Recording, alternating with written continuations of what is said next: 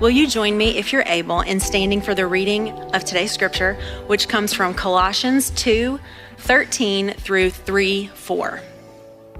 When you were dead in your sins and in the uncircumcision of your flesh, God made you alive with Christ. He forgave us all our sins, having canceled the charge of our legal indebtedness, which stood against us and condemned us. He has taken it away, nailing it to the cross. And having disarmed the powers and authorities, he made a public spectacle of them, triumphing over them by the cross.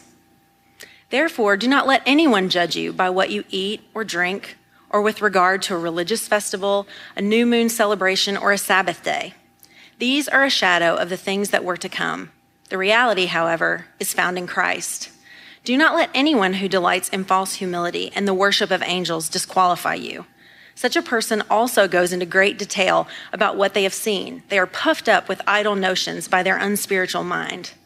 They have lost connection with the head, from whom the whole body, supported and held together by its ligaments and sinews, grows as God causes it to grow. Since you died with Christ to the elemental spiritual forces of this world, why, as though you still belong to the world, do you submit to its rules? Do not handle, do not taste, do not touch these rules, which have to do with things that are all destined to perish with use, are based on merely human commands and teachings. Such regulations indeed have an appearance of wisdom with their self imposed worship, their false humility, and their harsh treatment of the body, but they lack any value in restraining sensual indulgence. Since then, you have been raised with Christ, set your heart on things above, where Christ is, seated at the right hand of God. Set your minds on things above, not on earthly things. For you died, and your life is now hidden with Christ in God. When Christ, who is your life, appears, then also you will appear with him in glory. This is the word of the Lord. You may be seated. Hey, good morning, Sojourner family. My name is Pastor Moe. I serve as one of the pastors here. Uh, if you're new to Sojourn, either online or in person, welcome. Happy New Year's as well. Uh, they tasked me with kicking off the first sermon of the new year, so no pressure, right? You guys pray for me. I'm uh, just kidding.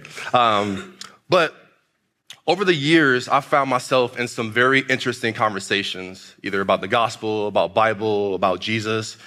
And I remember one specific interaction I had with someone was back in 2018 before I actually came on staff here at Sojourn.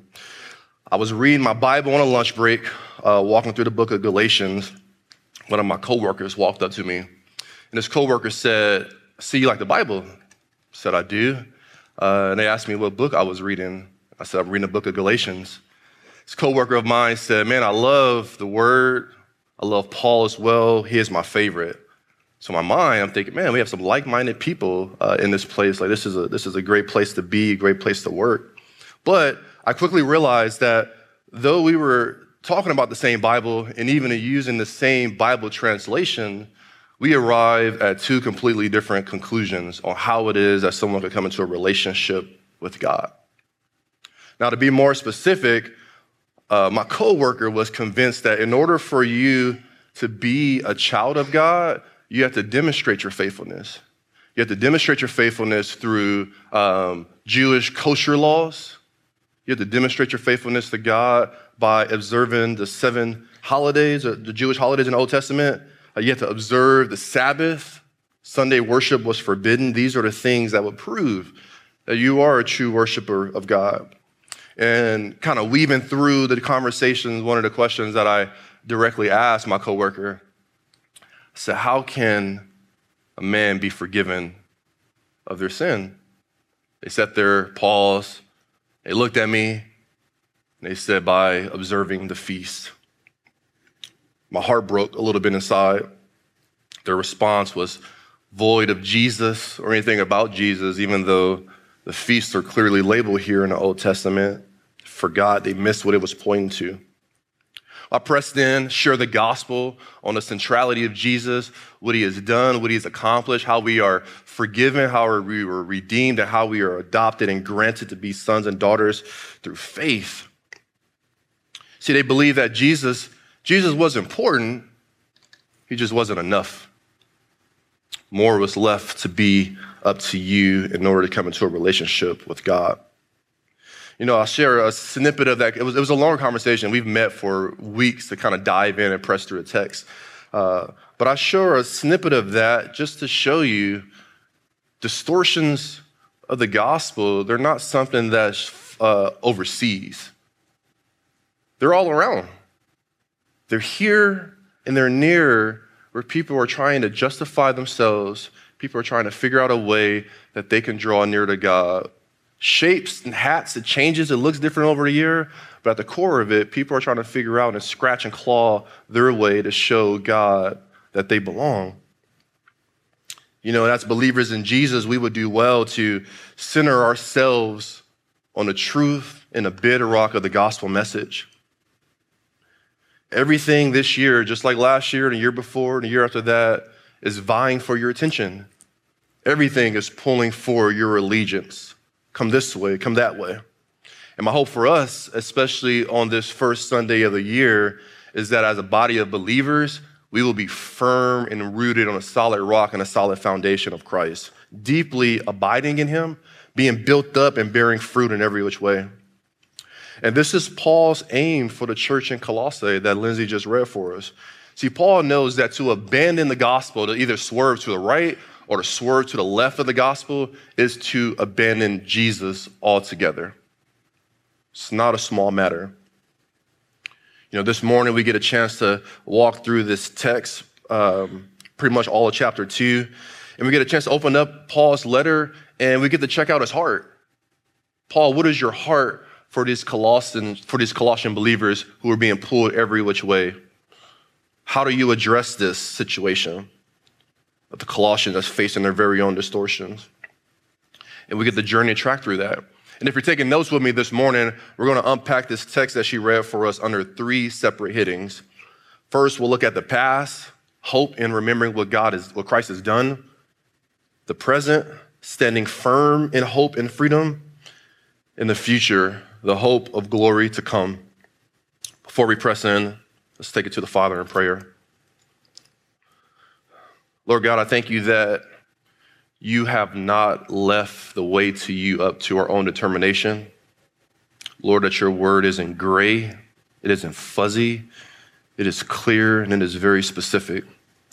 So I pray that uh, we would know this specific message as believers, that we would not be tossed to and fro, that we would be able to stand on a solid foundation. So, Lord, use me in a short amount of time, and may your spirit be at work amongst our people. In Jesus' name I pray. Amen. Now, uh, a, a, little bit of background to help us kind of unpack this text when we think about the context of Colossians. Uh, so, Paul is writing this letter while he's arrested, while he's in physically, physically in chains, possibly arrested while he's in Rome as a result of faithfully preaching the gospel.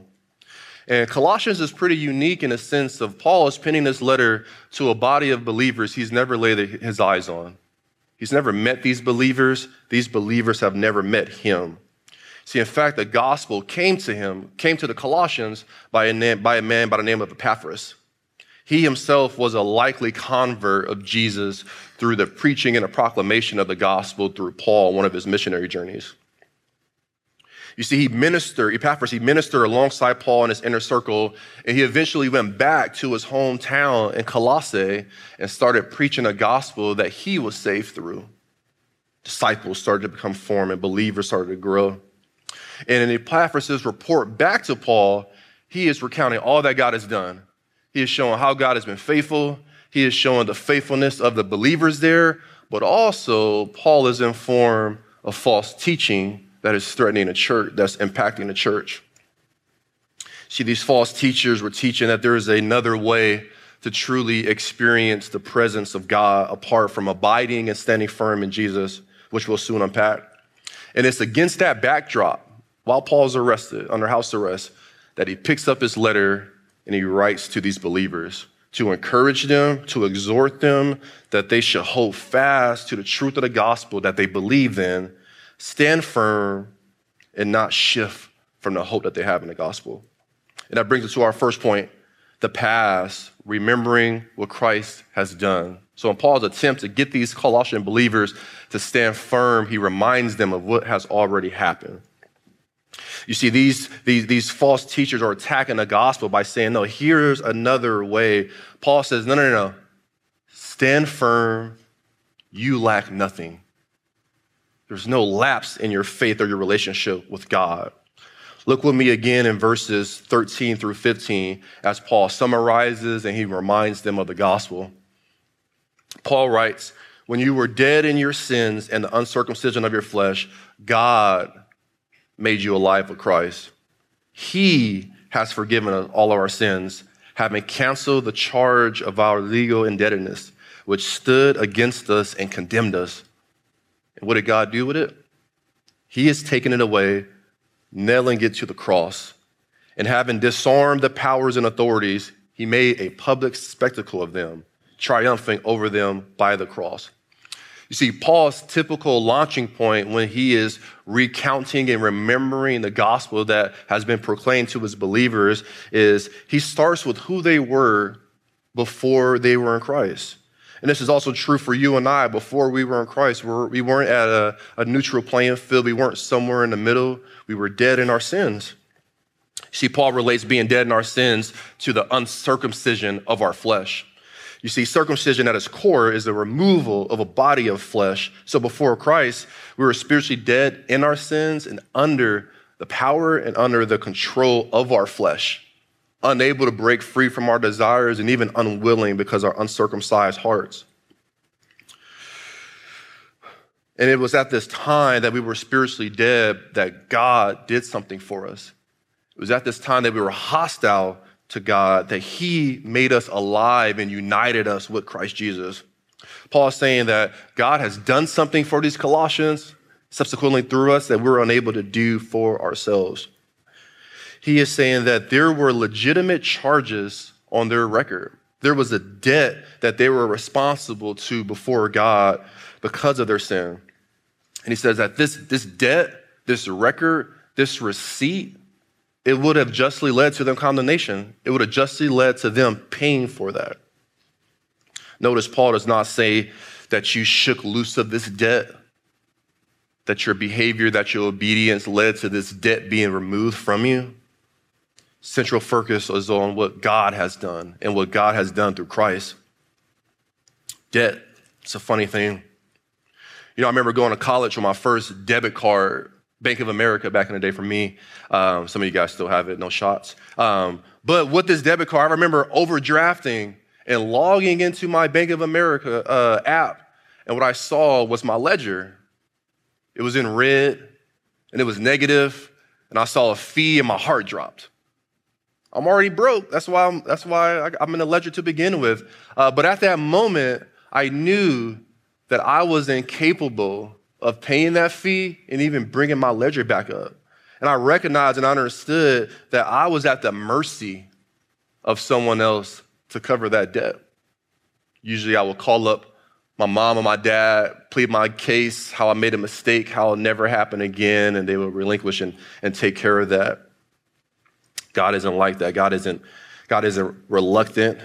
He doesn't just bring our ledger back up to, or a little bit over positive to we're no longer in a debt. It's like, no, no, no. God has done something magnificent and God has done something beautiful with that. You see, since you are in Christ, God has nailed that debt to the cross. And if you ever struggle to wrestle and believe and hold fast that God's love and God's mercy uh, is for you and his kindness is towards you, do you ever wrestle with that? If I could be honest, uh, I know my record of debt, and it is long. I didn't come to faith until I was much later in my life after college. And sometimes I struggle because I'm very aware of the things of my past. But something that's helpful for me, and I hope it'll be helpful to you, is to start to encourage yourselves to look more at what God has done in Christ for you than your receipt, than your ledger of things that you've done in your own past.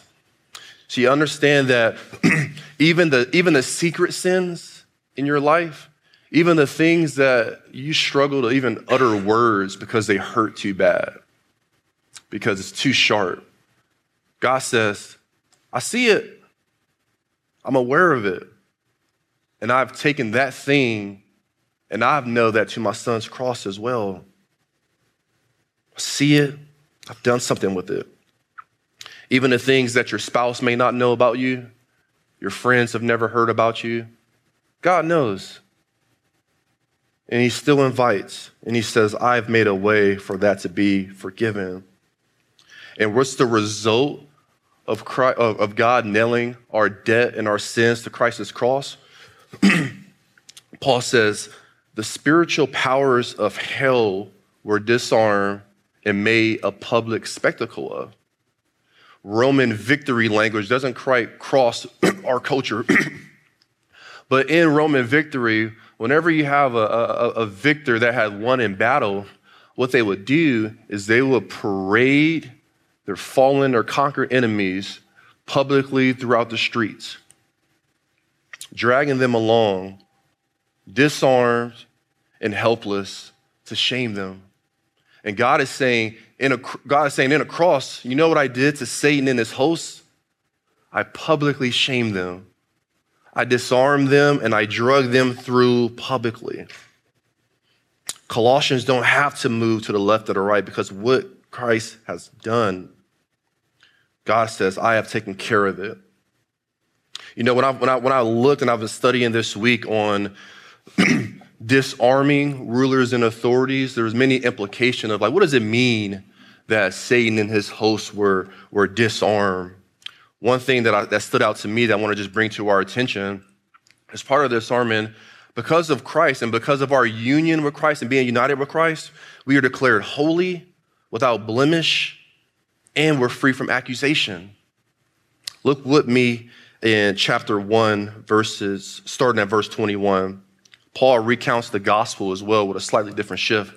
Starts at the beginning once again. He says, Once you were alienated from God and you were enemies in your mind because of your evil behavior. But he says, But now he has reconciled you by, cross, by Christ's physical body through death to do what? To present you holy in his sight, without blemish and free from accusation. Say those three words again.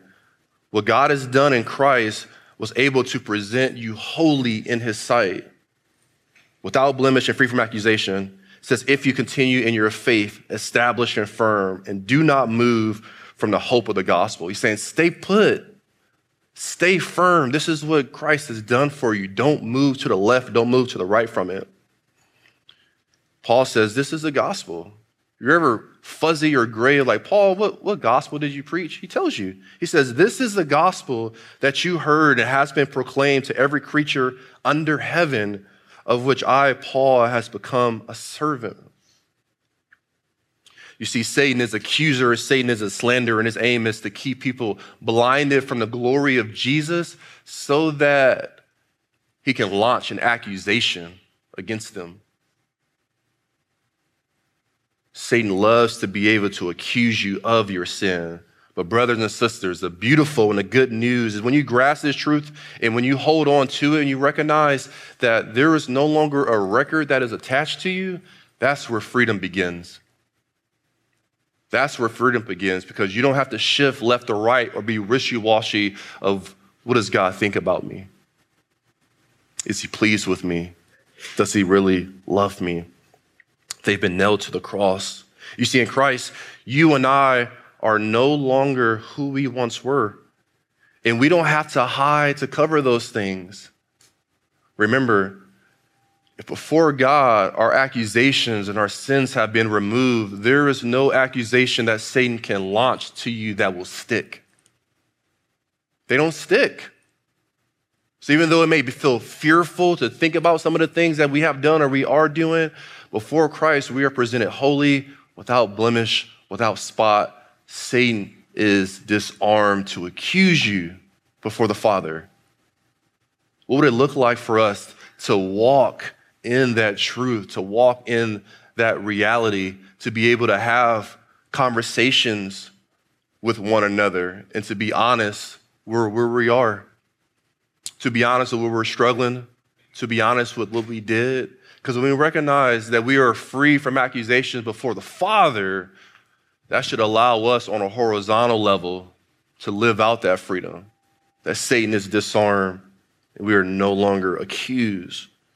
Paul is saying, Colossians, remember that. Remember the beautiful thing that God has done for us in Christ Jesus. That leads us to our second point the present standing firm in freedom. See, Paul transitions his focus and he continues to, to flesh and to flush out his main argument. And look with me at verses 16 and 17. He says, Therefore, do not let anyone judge you by what you eat or drink, or with regard to a religious festival, a new moon celebration, or a Sabbath day. These are a shadow of the things to come. The reality, however, is found in Christ. You know, solid biblical interpretation would ask you, whenever you see therefore, to ask the question, what is it therefore? What is that therefore, therefore? What is it trying to communicate? Paul is linking his previous argument of what Christ has done for us, what God has done in the heavenlies, as means and as justification why we should no longer submit to human rules, why we should no longer be disqualified by these false teachers and what they're trying to persuade the Colossians to do. You see, in Paul, in, in um, in Colossae, a lot of these, a lot of these false teaching, what they're trying to do is they're trying to, they're trying to syncretize some Old Testament laws and some Old Testament beliefs to pagan rituals. A lot of, a lot of commentators are a little bit, a little bit fuzzy and gray on what the exact nature of the false teaching is at Colossae, but we're able to kind of build a case looking back, seeing Paul's response and how he is dealing and how he is drawing in there.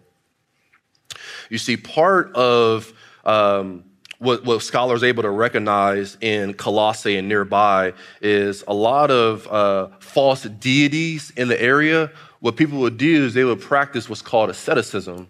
It's like a harsh treatment of the body. It could be a severe uh, form of fasting. It could be self harm. But what they would do is they would inflict uh, pain upon their body so that they will have a vision to be able to enter, enter the inner sanctuary of whatever false deities they were worshiping. In 221, Paul instructs the Colossians, he says, Do not submit to these regulations. He says, Do not submit to things such as do not handle, do not taste, do not touch. He says, Do not come under the yoke of that. See, these are old these are uh, regulations in the Old Testament law that were related for the Jews to be considered ceremonially clean so that they can approach God through his tabernacle in the Old Testament uh, as they're in the wilderness or through the temple. Paul has just explained that they already reconciled to God. They already accepted, they already count holy and blameless. Paul saying, How foolish would it be to go backwards in God's plan of redemptive history. How foolish it is to go back in light of what God has already done. You see, the law pointed forward and it finds its ultimate fulfillment and its ultimate culmination in the person and the work of Christ Jesus. The law says something is coming. Doing, during Jesus' earthly ministry, I remember he rebuked just the religious leaders that are putting their hope in Moses. They're putting their hope in the law, that that's where they go to find life through their obedience and through their adherence to the Old Testament law. And in John 5, Jesus says, Look, you pour over these scriptures because you think that in them you find life. Jesus says, These scriptures, this law, it points to me, but you refuse to come to me so that you may have life. You see, it's, it's like finally having that meal of your dreams that you've always wanted, that you always dreamed about. It's finally on a platter and it's finally in front of you. And you step back and you say, you know what? I'd rather just have the menu. I'd rather just read about those ingredients.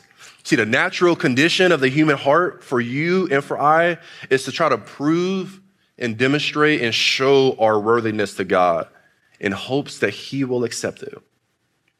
Paul says that you are complete. You lack nothing. In chapter 1, verse, verse 19, Paul writes about Jesus when he says, For God was pleased to have all his fullness dwell in him. This is Old Testament imagery of God's fullness dwelling his temple. See, God dwelt with this, with his people in a tabernacle and in a temple, but even those were merely a pointing forward to the fullest expression of God's end time presence amongst his people. Jesus, our Emmanuel. Jesus is a fullness of God that dwells with us. Chapter 2, verse 9, Paul wrote, For in Christ all the fullness of deity dwells in bodily form. And in Christ, you have been brought to fullness. In Christ, you are complete. In Christ, you are not lacking. You need nothing else. Jesus at the right hand of God, he's our, he's our advocate before the Father. He is more than enough. And a fatal flaw of these teachers and any teacher that distorts the truth of the gospel is found in verse 19. Paul said, They have lost connection with the head. He's saying these false teachers have lost connection with Christ. You see, any notion that seeks to remove Jesus from his preeminent position and exalt what you need to do on your end, on your behalf to be in a relationship with God, has completely missed it even if it has Bible verses sprinkled in it, it's a gospel that cannot save. It's a gospel that cannot save. No matter how devout, how devout, how sincere a person may be, if they're not trusting in the sufficiency of what God has done in Christ, they're holding on to a different hope. They're holding on to a false hope that may look good, that may have verses attached to it, but it's not God's plan of redemption it's a hope that cannot save. See, people are united with Christ. They're one in union with Christ on a basis of, on a basis of hearing the gospel and responding in faith. Responding in faith. Hear how Paul writes about it in Ephesians 1, starting at verse 13. He says, And you also were included in Christ when? When you heard the message of truth the gospel of your salvation.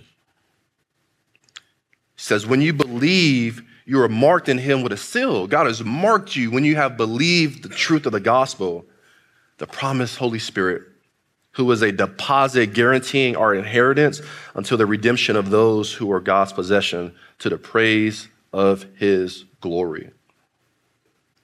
You want to know when you were included with Christ? Wasn't that your baptism? Wasn't what became a member. Wasn't because you joined a community group.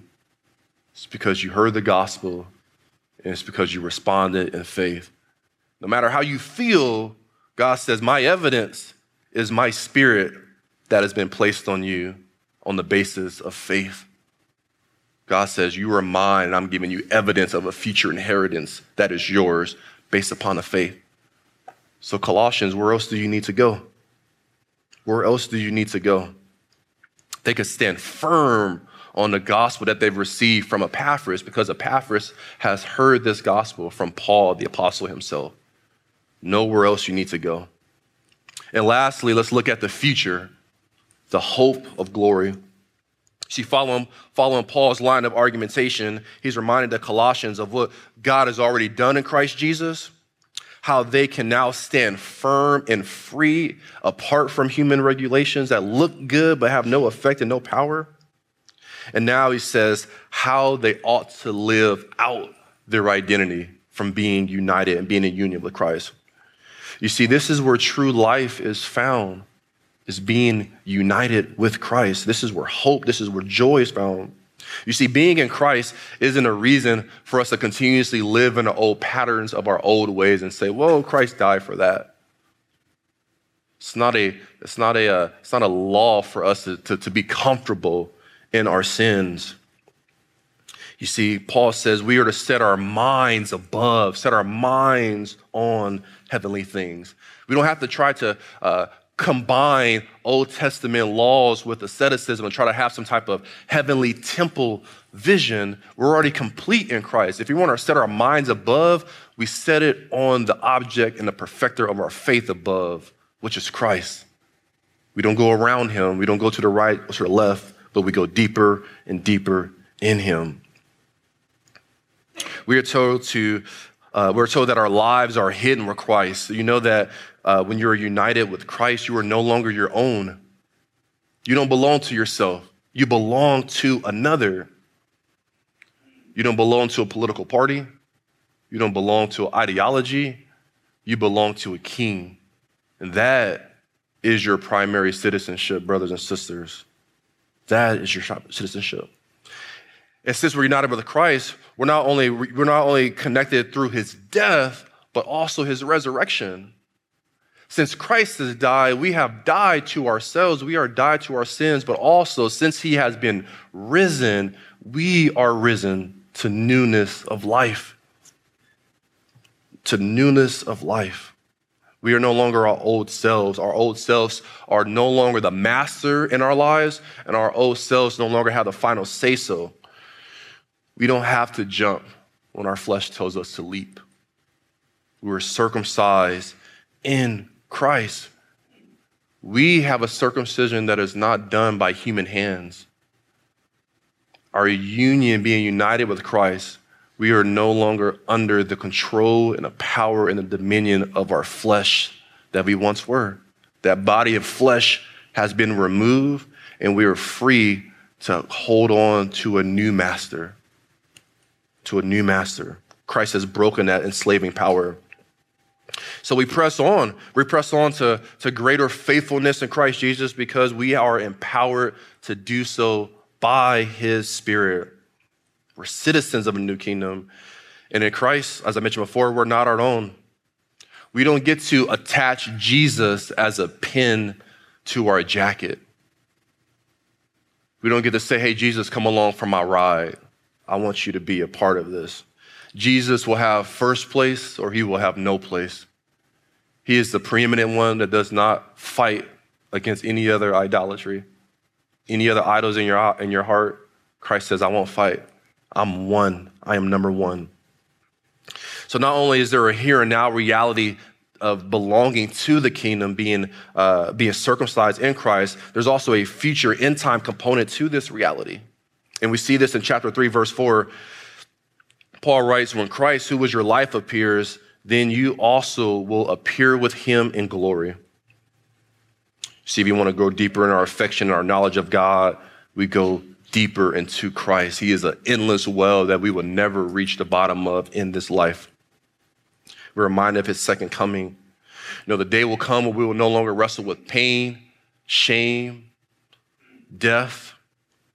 A couple of days ago, we laid my father-in-law to rest, and it was it was hard, it was heartbreaking, it was sad. But I know that there's a day coming where death itself will be swallowed up. When Christ returns, because we are one with him, when he returns in his glory, guess where you will be? With him. With him in his glory. But in this in between time, this inaugurated kingdom, but not quite fully consummated yet, we live in this tension. We live in this tension. Jesus, at the right hand of the Father, is advocating for you. Hold fast. A couple thoughts I have when we're thinking about, okay, Moe, I may not ever come across anyone who may try to lead me astray by false gospel or false distortions. What about me? What do I do?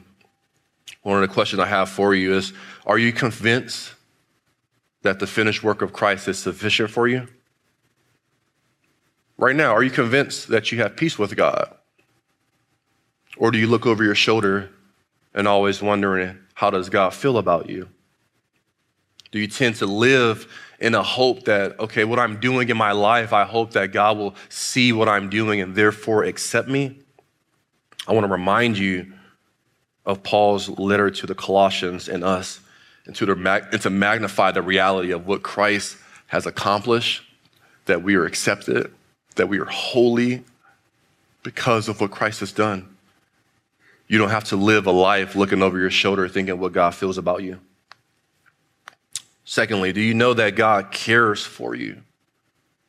It's a new year, but if we're honest, 2020 and 2021 did a work on us. Some of us are very skeptical. What does this year look like? My pain, my suffering, is it just going to lag? Is it just going to continue? Some of you guys are on the brink of giving up. I want to remind you that God cares for you, that God sees you, God sees where you are, and He is not indifferent to your pain, to your sorrow, to your suffering. You see, being a new creation, a new person, and a new creation in Christ Jesus, it doesn't mean that you're exempt from the pains and the sorrows of life, but it does mean that God is with you in the midst of it. God is with you. And thirdly, man, open God's word this year, brothers and sisters. Open God's word and drink deeply from it.